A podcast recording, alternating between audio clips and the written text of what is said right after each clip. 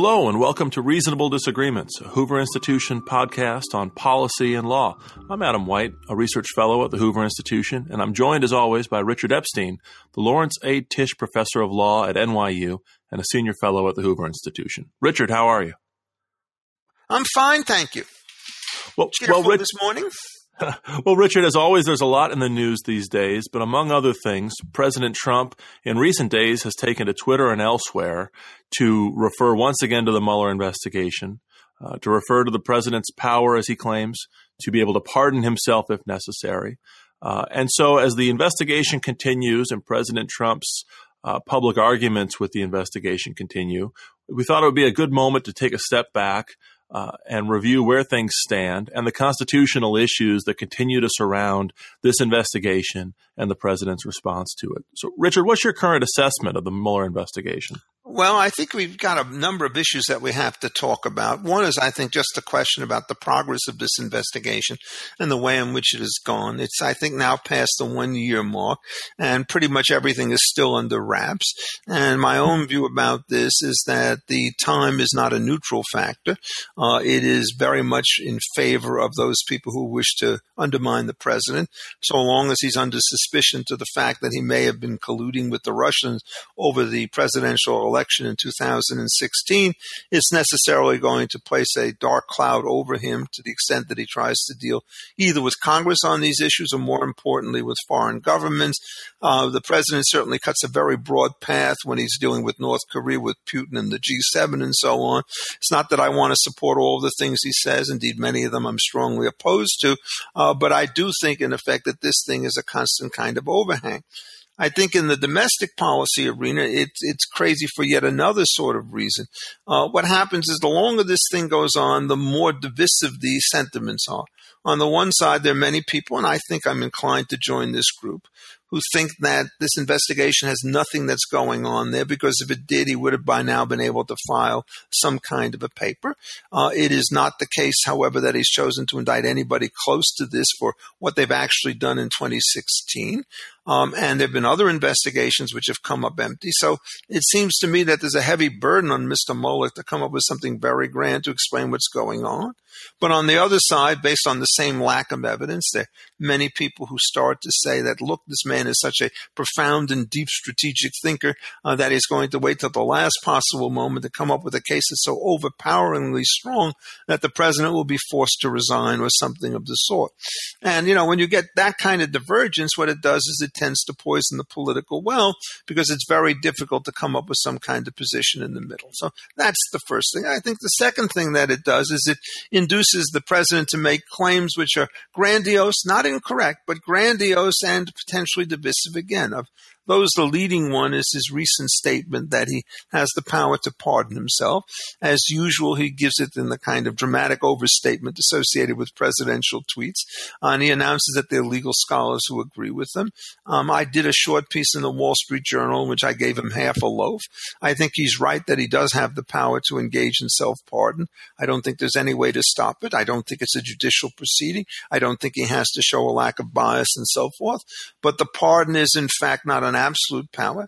If he gave a pardon to somebody by taking a bribe, he could be punished for a high crime and misdemeanor.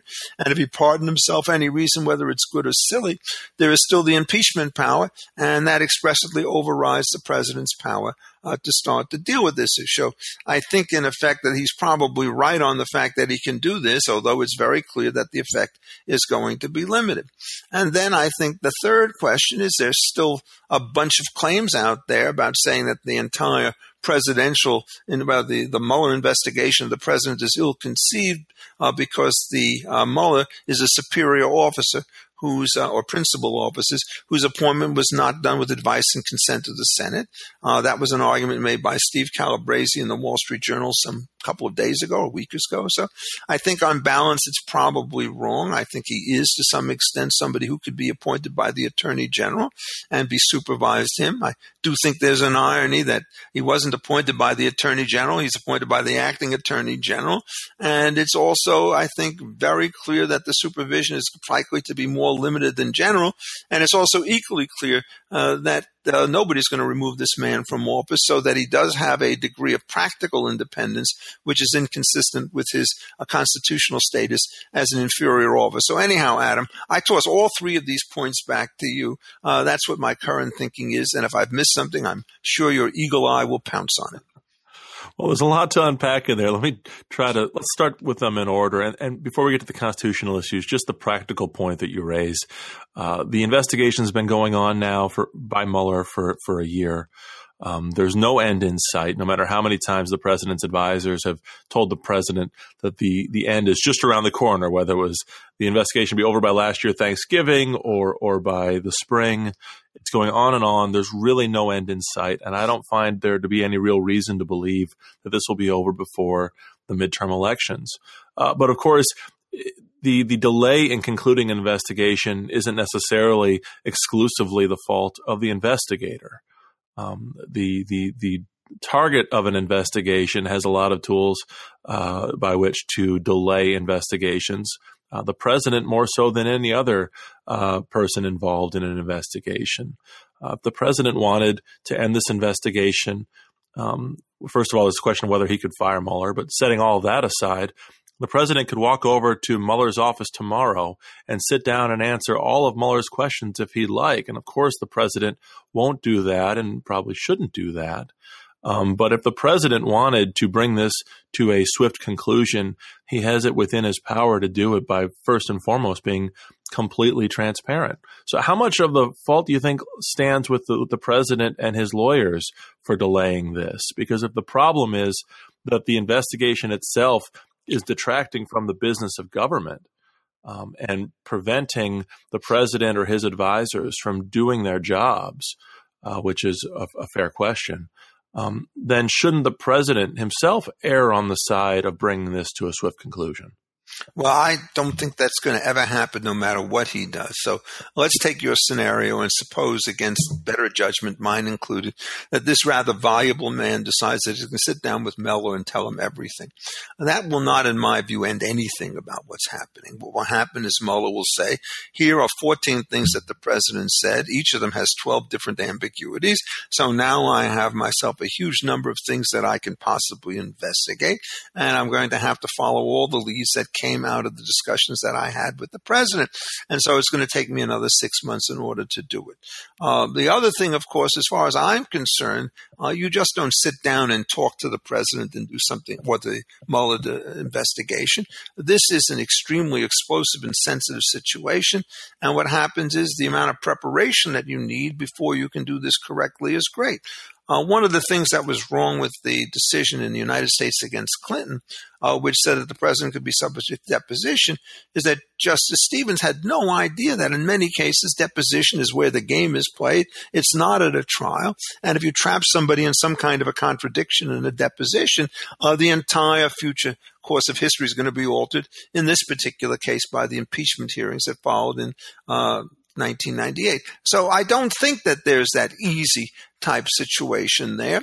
And also, I mean, just to give another possibility, Mueller talks to him for three days, and not only does he investigate everybody else, but two weeks later says, Mr. President, I got a bunch of other questions I want to ask you. And since you've waived any conceivable presidential um, privilege by coming here the first time, uh, now it's time to sit down again. Uh, so I don't think that that solves anything. And my advice to the president would be that he should stand fast and not give any testimony with respect to anything that he's done uh, during office. And that's going to provoke a huge legal fight. I don't know whether he will win it. My hope is that he would, because I think it's wrong to allow these things to go forward. And if it requires overruling the Clinton decision from uh, the 1990s, so be it. Well, I I tend to think that while the president should uh, not just, as I said, walk across the street and start answering all questions. I do think that the president needs to stop short of asserting every possible defense to testimony in the way that other defendants were.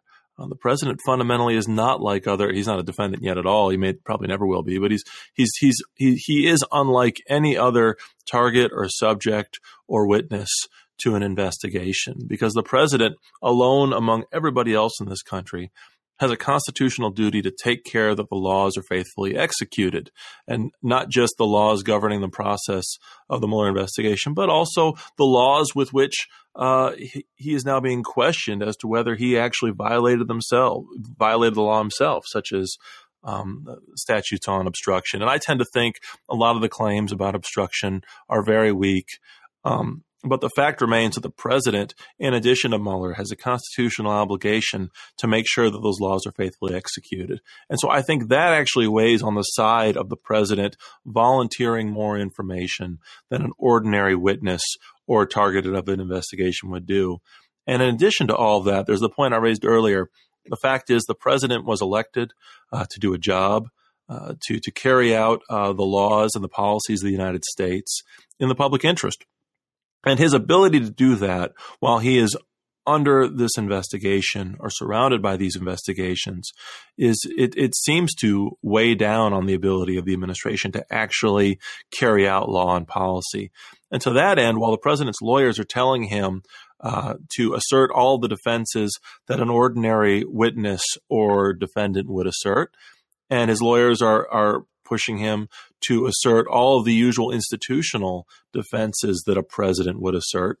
I do think that others around the president ought to weigh on him, uh, ought to try to prevail on him to be more forthcoming precisely in order to enable the president and the administration to do the work that they were elected to do. Now, of course, when the president is spending hours every morning in what's called executive time, which really seems to mean uh, Twitter and TV time. I think there is an open question of how much these investigations actually are uh, taking away from his time.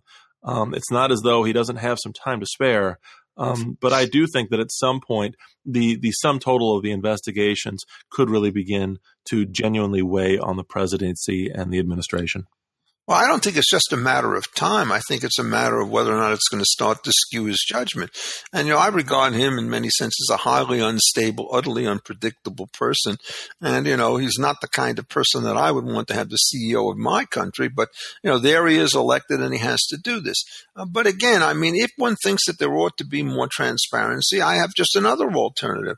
What the president does is he gets his own lawyer. I don't think it should be Ralph Giuliani to do this and sits down and writes a public statement as to what his versions of the events were and puts it out to the public at large. And I think if he does it in writing and he does it in effect so that the rest of the world can see it, uh, it's certainly something that Mr. Mueller could use if he wants to to follow up in his own particular kinds of investigation. But it also should be able to clear the air. Uh, so I think that the implicit assumption that you made that the only way in which you can uh, get some degree of transparency on this is to talk to Mr. Mueller is wrong. I think that there can be a lot of other kinds kinds of ways that the president can communicate his position, preferably through somebody actually knows what he's talking about on these issues, is other one. And, you know, if we start looking at the kinds of things, um, it's not just a question of having to answer serious charges, it's a question of having to answer all the multiple charges that have been given against him. Uh, so, I mean, if in fact you really want to say, you know, I think Mike Flynn is a good guy and I hope you don't prosecute them, counts as essentially an order and counts as an effort as obstruction of justice, uh, then virtually everything that a Barack Obama said when he said, "Hey, Hillary Clinton is a really a wonderful woman." Well, does that start to count as an implied request to the Attorney General, Loretta Lynch, uh, that she ought not to prosecute her either, and that would count as obstruction of justice? I think, in effect, that before somebody forces the president to answer, you have to have a coherent account of what obstruction of justice is, which doesn't count into account everything that the president does. And so, if you had the president found, you know, destroying key doctrines or key tapes in the manner of Richard Nixon, then I think it's a very serious obstruction case. Because just to end this up, I don't think by virtue of the fact that he's the president of the United States, he is immune from criminal charges for obstruction of justice. I think that's way over the top. Uh, but I do think that the more narrow point uh, that he's being asked to answer about obstruction, when so far, as best I can tell, nobody has raised a credible claim as to what the particular form of that obstruction should be. And so at this point, I think the battles with the president over his many policies should be political ones. And I don't think that anybody does a hell of a lot of good in this particular case by trying to transform this into a legal dispute. So I think on this point, we still have a shall we say, a reasonable disagreement. Right. And before I get back to the other points you raised at the outset, you know, having told uh, now President Trump how I think he should do his job, let me stop for a second and and let's pay some attention to how uh, Director Mueller is doing. You're a full service advisor. We're going to make you Dr. Ruth. Well, that's right. That's right. I um, I with Mueller, well, let me put it this way. A few months ago, I, I, moderated a discussion at the Federalist Society in Washington, D.C. It was a discussion with Ken Starr talking about independent counsels. I think this was late last summer, early last fall. And in my conversation with Ken Starr, who obviously knows as much about independent counsels as anybody uh, from firsthand experience, he made a, a really, he, he phrased things in a very interesting way. He said, one of the challenges about being an independent counsel is that you just don't have the same sort of institutional brakes and checks and balances that a normal U.S. attorney has. Um, even if you're being overseen by the attorney general in some way, Starr really wasn't because of the statute. Mueller might be. Um, even so, the special counsel is is free from some of the other institutional or practical restraints on his work. First and foremost, um, he has all the time and almost all the money that he needs to carry out this investigation single mindedly. It's not a question of a U.S. attorney having to allocate scarce office resources among a variety of investigations um, with other competing demands on his time.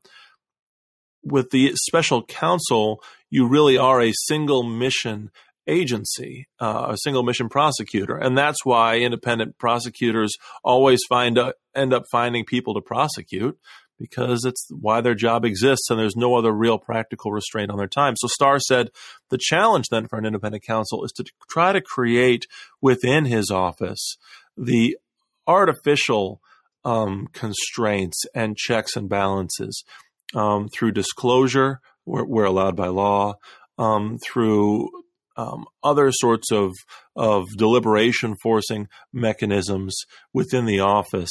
And it's not clear whether Mueller's doing that. Uh, maybe he is. We just don't know. But I think the the absence of real transparency from the office, um, the absence of any transparency as to what the the the internal checks and balances are, whether they're trying any sort of red team, blue team um, constraint on, or, or sorry, uh, measure for deliberation within the office. We just don't know. And I think in the absence of that, we all ought to be very concerned about the practical power uh, of this office. And so while I think the president needs to be more transparent, I do think that, that the Mueller investigation at this point is falling sh- far short of the transparency that it ought to deliver to the people and to Congress um, so that we all know. Um, what, do you, what do you want him to say? Well, I'd say uh, an ex to get back to your original point, maybe an ex ante definition of what they see as obstruction of justice. Maybe ah. an, ex an ante explanation of how they think it fits with um, with the president's power to fire executive officers like Comey. Right? If we knew in advance what the investigation thought of the law before um, it continued to prosecute the facts, that would seem a pretty important thing to know up front. Well, I agree with that. Um, that's why I argue that the president should state his particular position, and I think that Mueller should. One of the things that's sort of haunting about the kind of observation that you made, referring back to Ken Starr, uh, was that they are very similar to the arguments that uh, Scalia made, not in the Edmunds case where he caves to the general imperatives to have more inferior officers, uh, but in Morrison and Olson, where he took exactly the opposite position and said, uh, even though the uh, position here is narrow, he compared it like being the ambassador to Luxembourg, I think it was. Uh, the powers run deep, and there's nobody there who can essentially counteract you. And that was certainly the case with Alexia Morrison, and I think it's probably the case with Mr. Mueller. Uh, so then, what are the other checks? Well, it's certainly not part of a large general office uh, with the usual lines of oversight review going all the way up to the attorney of the deputy attorney general. You don't have that. So it's going to have to come from its internal staff. And that's one of the things, of course, which is very troublesome. Um, Mueller seems to have appointed only people who are confirmed Democrats who have a built in bias against the president.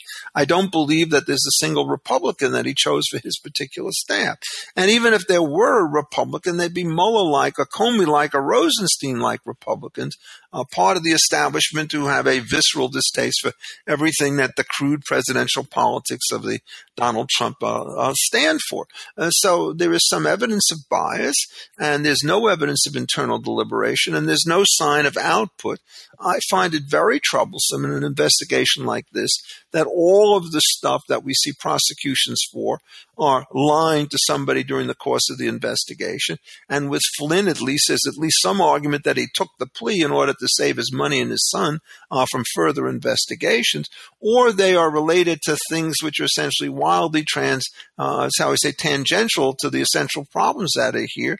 And there's nothing which actually seems to have established uh, some connection between uh, what Trump and his authorized agents did and any Russian authorized agent of Putin did, which is, I think, the nature of this case.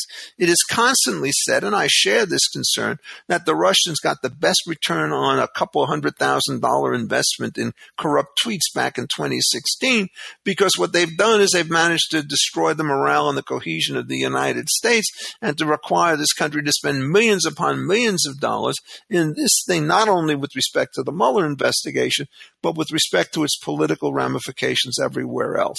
Uh, so I really do think that Mueller should uh, announce this is what I would say. I'm going to basically tell you what I have and give a comprehensive report as of September 1st, such and such. I think, in effect, that there's a strong political motivation on the part of people who are hostile to the president uh, to try to keep this thing alive all the way through the November elections in the hope that it might tip the balance in either the House or the Senate. I don't now, know if you agree with that. Well, I agree with a lot of it. There are restrictions on what a prosecutor can disclose. Um, it's DOJ guidelines uh, limit what the prosecutor can disclose. So there is that aspect of things. Um, but on the whole, I agree. I think more transparency from not just the White House but also Mueller really is imperative at this moment. Let me let, us talk quickly about, um, uh, but not too quickly, about how Mueller got his job in the first place. This was the dispute you alluded to at the outset about the appointment of Mueller. Uh, we have a white paper and an op-ed from Stephen Calabresi, a very thoughtful conservative law professor, uh, laying out an argument on why the appointment of Mueller by by the Attorney General without Senate advice and consent violates the Constitution's appointments clause.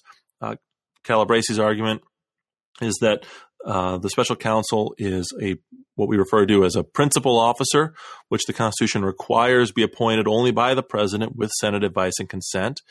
Um, the Constitution has uh, has a clause for what they call inferior officers, which isn't a defined term. Inferior officers can be appointed by the president alone or by the heads of the departments like the attorney general or by the courts of law when Congress authorizes that. But the question is, is Mueller an inferior officer? Now, I tend to agree with the argument that was laid out yesterday. Um, I'm sorry, on, on, on Monday um, by George Conway, uh, who happens to be the husband of Kellyanne Conway, White House advisor. Um, it, it, he wrote at Lawfare that the special counsel is clearly an inferior officer who could be appointed um, under the Constitution by just the head of the department, namely the Attorney General or the acting Attorney General. I tend to agree with Conway's assessment of the relative powers of the special counsel, namely that while he's powerful, he doesn't seem to be more powerful, really, or, less accountable, really, than U.S. attorneys, um, who can be inferior officers appointed by Congress, or sorry, appointed by the Attorney General when Congress allows. Now, there is the question, I think Conway doesn't really grapple directly with this, whether Congress actually has specifically authorized the Attorney General to appoint this specific inferior officer, um, the special counsel. But on the whole, I tend to agree with, with Conway's argument. In the end, this really is a dispute of how power was allocated within the executive branch by the executive branch.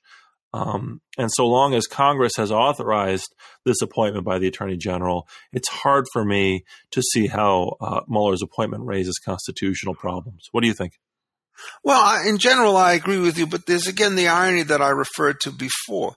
Uh, this institutional arrangement is not all that different from the one that resulted in the appointment of Alexia Morrison, which prompted the uh, very biting dissent in Morrison and Olson uh, back in 1988. And Conway, of course, refers to the chief opinion of Chief Justice Rehnquist, which I think was a fairly weak opinion.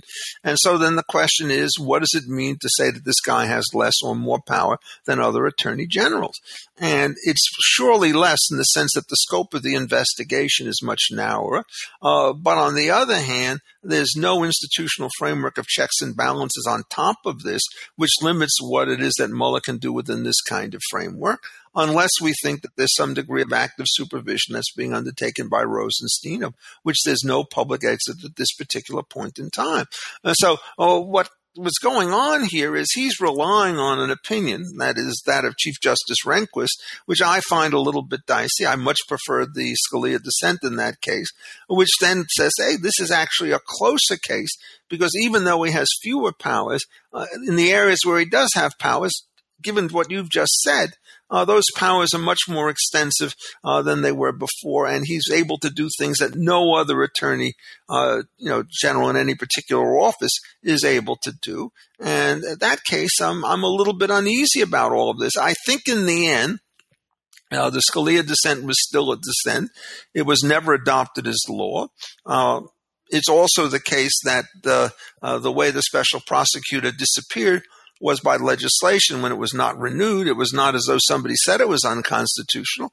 So even though I tend to have a stronger belief in the Scalia position than others, I think Conway is perfectly correct in saying it's the majority opinion that still governs. And if that still governs, uh, then it turns out that uh, the Mueller appointment turns out to be uh, constitutional.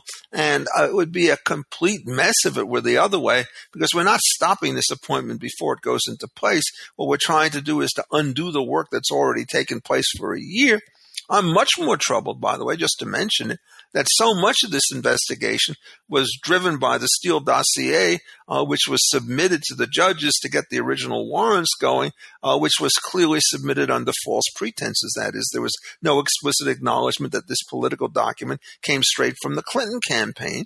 And indeed, one of the things that I think you should investigate is who inside the Clinton campaign, including Mrs. Clinton herself, actually knew uh, what the Steele dossier said and knew whether or not it was true or false. So I think you're probably right on that one. Uh, that's not the point on which I'm most concerned about. It's the other things that I mentioned. Well, before we get to the pardoning issue, just a little bit more about the appointment. The appointment happened pursuant to Justice Department regulations that were implemented by President Clinton at the very end of his uh, the very end of his administration in 2000. They were rules that did not go through notice and comment um, rulemaking. The Justice Department just announced them. Um, which I think was right under the the Administrative Procedure Act's exemption for rules governing uh, internal agency um, personnel uh, policy. And, I think you're right about that too. And so it was fine to put them up without notice and comment. I think for that reason, it's fine for the attorney general to rescind the regulations without notice and comment. I think there's already some rumblings that some of the president's critics will try to will, will oppose that and they'll come up with legal arguments why a rule that didn't go through notice and comment on the way in has to go through notice and comment on the way out, uh, which is ironic uh, given the the Supreme Court's uh, paralyzed veterans or sorry decision in mortgage bankers a, a, couple of years ago involving what's called the paralyzed veterans doctrine, and we won't can't chase down that entire rabbit hole uh, on this podcast. With such a great title for a case, you better explain what the case said. Oh, this this was a this this was a, a case from a couple of years ago. There was a doctrine in the D.C. Circuit called the Paralyzed Veterans Doctrine, had to do with a case involving, of all things, uh, the what's now known as the Capital One Center, where the Washington Capitals just won uh, the Stanley Cup. Uh, but it was a doctrine uh, arising out of the D.C. Circuit. Um, the question was, could could a policy that came out of an agency as originally as guidance, didn't go through notice and comment, um, or an interpretation, would it later need to go through notice and comment rulemaking to be modified? The basic idea being that at some point, certain authoritative interpretations by an agency become sufficiently um, uh, they become sufficiently concrete, we'll say, um, that an agency can't undo it without notice and comment. And so people use that doctrine to try to block the Obama administration from reforming some labor regulations, and the Supreme Court unanimously rejected the argument, overturned the DC Circuit doctrine, and said no, the the policy didn't go through notice and comment on the way in, and so it doesn't have to go through notice and comment on the way out. So it's a very long digression on the paralyzed veterans doctrine. But so we have the yeah, very important topic. Well, it is. As an administrative law junkie like me, I, I find it fascinating, and I'm probably be writing more about it at some point. But you have you have the question of whether the attorney general could just unilaterally rescind the regulations. But then there's the question of whether the president could just do it himself, or whether the president could just over could sidestep the regulation and fire Mueller himself. Because after all, you know, there's a question: Can a regulation bind the president and not just the agency itself? Uh, Richard, what do you make of those questions? What can the president do to either rescind the regulation or just avoid the regulation altogether? Well, it's not at all clear, given the way in which this thing was put together, that the president was the one who put it in. And I think there's at least a respectable argument to say, to the extent that this was exclusively within the purview of the attorney general at the time that uh, it was issued without notice and comment, uh, he's the person who's going to have to do it. Which then says, well, what about the relationship to the president? And we know, at least in part, what the answer is. The president's supposed to take care that the laws be, stress, faithfully executed. Doesn't mean he has to do it himself. Uh, one of the things he can do is he could say, uh, Mr. Attorney General Sessions, I don't like you anyhow, and now I'm going to boot you because you're not going to reverse this thing. I think he could fire him. That's not the same thing as putting as getting rid of the regulation, but then he has to put into place an acting who has to agree with him or go through the confirmation process with somebody else before a Senate which is likely to be very hostile to what he's doing. So I think in fact in addition to all the political stuff, his legal options are not entirely obvious or clear because I think notwithstanding the fact that we've had over 200 years of administrative law in the history of the United States, the question of what the president can do himself and the things that the president has to do only through inferior or principal offices is not as clearly settled as one would start to hope. But on the political side, I think Trump's hands are absolutely tied um, because what's going to happen is the boo birds will come out. And if the argument is made that he's trying to get rid of this particular regulation in order to stop an investigation, people will say, well, there's smoke, there's fire. He's stopping it because he knows he's guilty. And at this particular point, getting rid of the man would count as a form of obstruction of justice, no matter what you thought about the earlier affair with respect to Mike Quinn, uh, Mike Flynn, and uh, uh, whatever it is, uh, director of the FBI, uh, James Comey. So I, I, think he doesn't have as many cards in his deck as he wants. And my view about this is I don't think he should try to fire uh, Mueller or fire Sessions or fire Rosenstein. Uh, I think what he ought to do is to take a much more concentrated view and simply refuse to answer questions under interrogation. And then, as I've mentioned before, issue his own position as to what he thinks is going on and say, Mr. Mueller, you now know what it is I think, and you can take it from there without having to speak to me directly. I think any president who subjects himself to a deposition is crazy.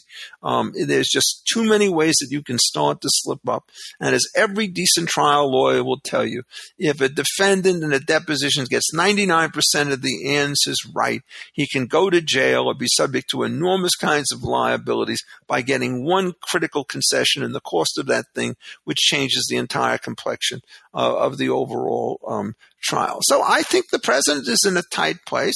And of course, we know what his temperament is. And he will continue to be baited by the Democrats because he just doesn't know when to shut up. And, you know, it's one of these things you can't coach a person to do. It's not in his DNA. I can still remember the one or two times that I've been under deposition. And my lawyer told me some advice that I give to everybody else. He says, when you're in a deposition, you think before you speak and you speak as little as possible. And I said, that really goes against against character in my case. And he says, but you know, you're working for me now. You're not working for yourself. And one of the most important things that I always tell people is when you're putting business deals together, uh, the lawyers work for you. But if you're in trial or in deposition and so forth, they're your bosses. And if you can't understand that reversal of roles, uh, then you're going to be a lousy witness and you may put yourself into very, very bad positions indeed you know, Richard, I don't want to go too long on this podcast, but I really, uh, I really want to get back to the the point we started with, the, the question about a presidential self pardon. And this obviously could fill up an entire podcast. Now, of course, let, us let's, let's set aside for the fact um, the the point that if the president were ever to pardon himself in this context, um, the impeachment issue would arise immediately. Setting aside all the political and practical constraints, just as a strict question of law, do you think that the president's constitutional power to grant pardons uh, includes or does not include the president's power to pardon himself? I think the answer is that it does include that. Uh, somebody wrote me a little note after the piece I put out in the Wall Street Journal and said, Hey, if the president can't pardon the president, then the president is the only person who cannot be pardoned because there's nobody else in whom the pardon power is vested. People have suggested, I think, at the time of Watergate that maybe Congress can do the pardoning, but that's a complete constitutional riff um, with no foundations whatsoever. The second point I think one would want to make is that the pardon power is not a power to execute the laws. It's an independent power given to the president, like the power to do the State of the Union address or his ability to act as commander in chief. And it is not a judicial power. And if it's not a judicial judicial power, then you don't have to deal with the questions of whether you're a judge in your own cause, whether you're giving reasons and so forth. Indeed, if it were a judicial power, not only would you um, have to show a want of bias, but that would not only cover the self pardon, it would cover a pardon of friends, families, and associates and so forth. And it would also mean, if it's due process, everybody's got a right to a hearing and all the rest of this stuff. And you would have to, in order to prevent self pardons by the president, impose all sorts of, uh, shall we say, quasi judicial you know, limitations on the pardon power. And there's not the slightest hint of history in the last 200 odd years that anybody has ever thought that the pardon power was subject to those things. It's one thing to say, and I think this is certainly a wise thing to do, that the president is well instructed to have an office of pardons to advise him because you don't want to take the political heat when you're faced with hundreds, maybe even thousands of cases, some of them having to do with Vietnam veterans, some of them having to do with drug offenders of one kind or another. You'd like to have some kind of advice and generally follow it, and I'm in favor of all of that. But I think there's a vast difference between the prudential on the one hand and the mandatory on the other hand. And the moment we start to say that this is a judicial power, it's not only going to apply to a presidential self pardon, it's going to apply to every pardon, and it's going to require reasons, hearings of one kind or another, and make it into a judicial proceeding, which it manifestly was not. I've not. seen some folks, I, I, maybe Laurence Tribe, I could be wrong, but others God bless them. Protect. Arguing that Protect. that the, the, that a president cannot constitutionally pardon himself um, for the same reason why uh, nobody can be a judge in their own case. And I see. Well, he said this is not a judicial yeah, power. Yeah, I, I, I, hear these arguments, and and for me, the the pardon power says what it says. It is categorical, and the arguments that I think we'll see constitutional arguments um, that purport to explain why a president can't pardon himself are are just sheer sophistry. Now, I will say, yes. and just one one last thought in closing. Um, I'm writing about this these days uh, in a piece that hopefully will come out in a few weeks. But right now, between in the, all the issues we've discussed today, the pardon power, the impeachment power, uh, and prosecutorial prosecutorial power and discretion, we see in all of these constitutional issues that aren't exclusively or purely legalistic ones. And some of them are, are, are constitutional issues that simply don't reduce to any real um, uh, legalistic lines. And so for me, I think one of the real challenges in all of this is that ultimately the American people collectively through elections uh, will have to, I think inevitably will give some sort of constitutional judgment. I mean, my, I think of this as, in a way, our constitutional moment, um, to borrow the line from Bruce Ackerman, um, that this is one of those times where you have a lot of big constitutional questions converging at once and being debated day in and day out by the American people. And I do think this is one of those special times when responsibility ultimately falls to the people and whatever judgment the people wind up making in upcoming elections, not just one election, but several um, several elections, I think will will have an immense impact institutionally uh, and constitutionally for a very long time. Well, two things to response, and then you can close it down as you always do so well. One is judicial review is not in the cards with respect to this issue. But secondly, when you talk about an election, it's not as though we have a referendum on a single issue. Uh, there's going to be congressional elections and presidential elections of which there'll be many, many issues. And so you have the bundling problem, which is some people may agree with the president on the pardon power and disagree with him on everything else. And so what you do is you get a kind of a global verdict, but you can't tie it down to any political issue. And, you know, I think we just have to learn to live with this fact that when you're dealing with political institutions, perfection is unattainable. And it's always the second best, which set of imperfect institutions you want to have, uh, rather than having everything the way you want it. So, Adam, look, uh, you pushed me very hard today, and, and I'm grateful. Well, likewise, Richard. I always enjoy our conversations. Uh, I hope our audience does as well.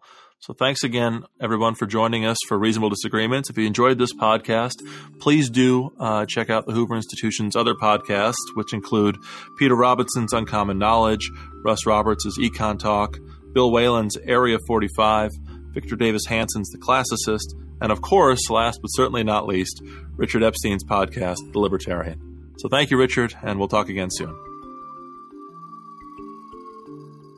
This podcast has been a production of the Hoover Institution. For more information about our work, please visit hoover.org.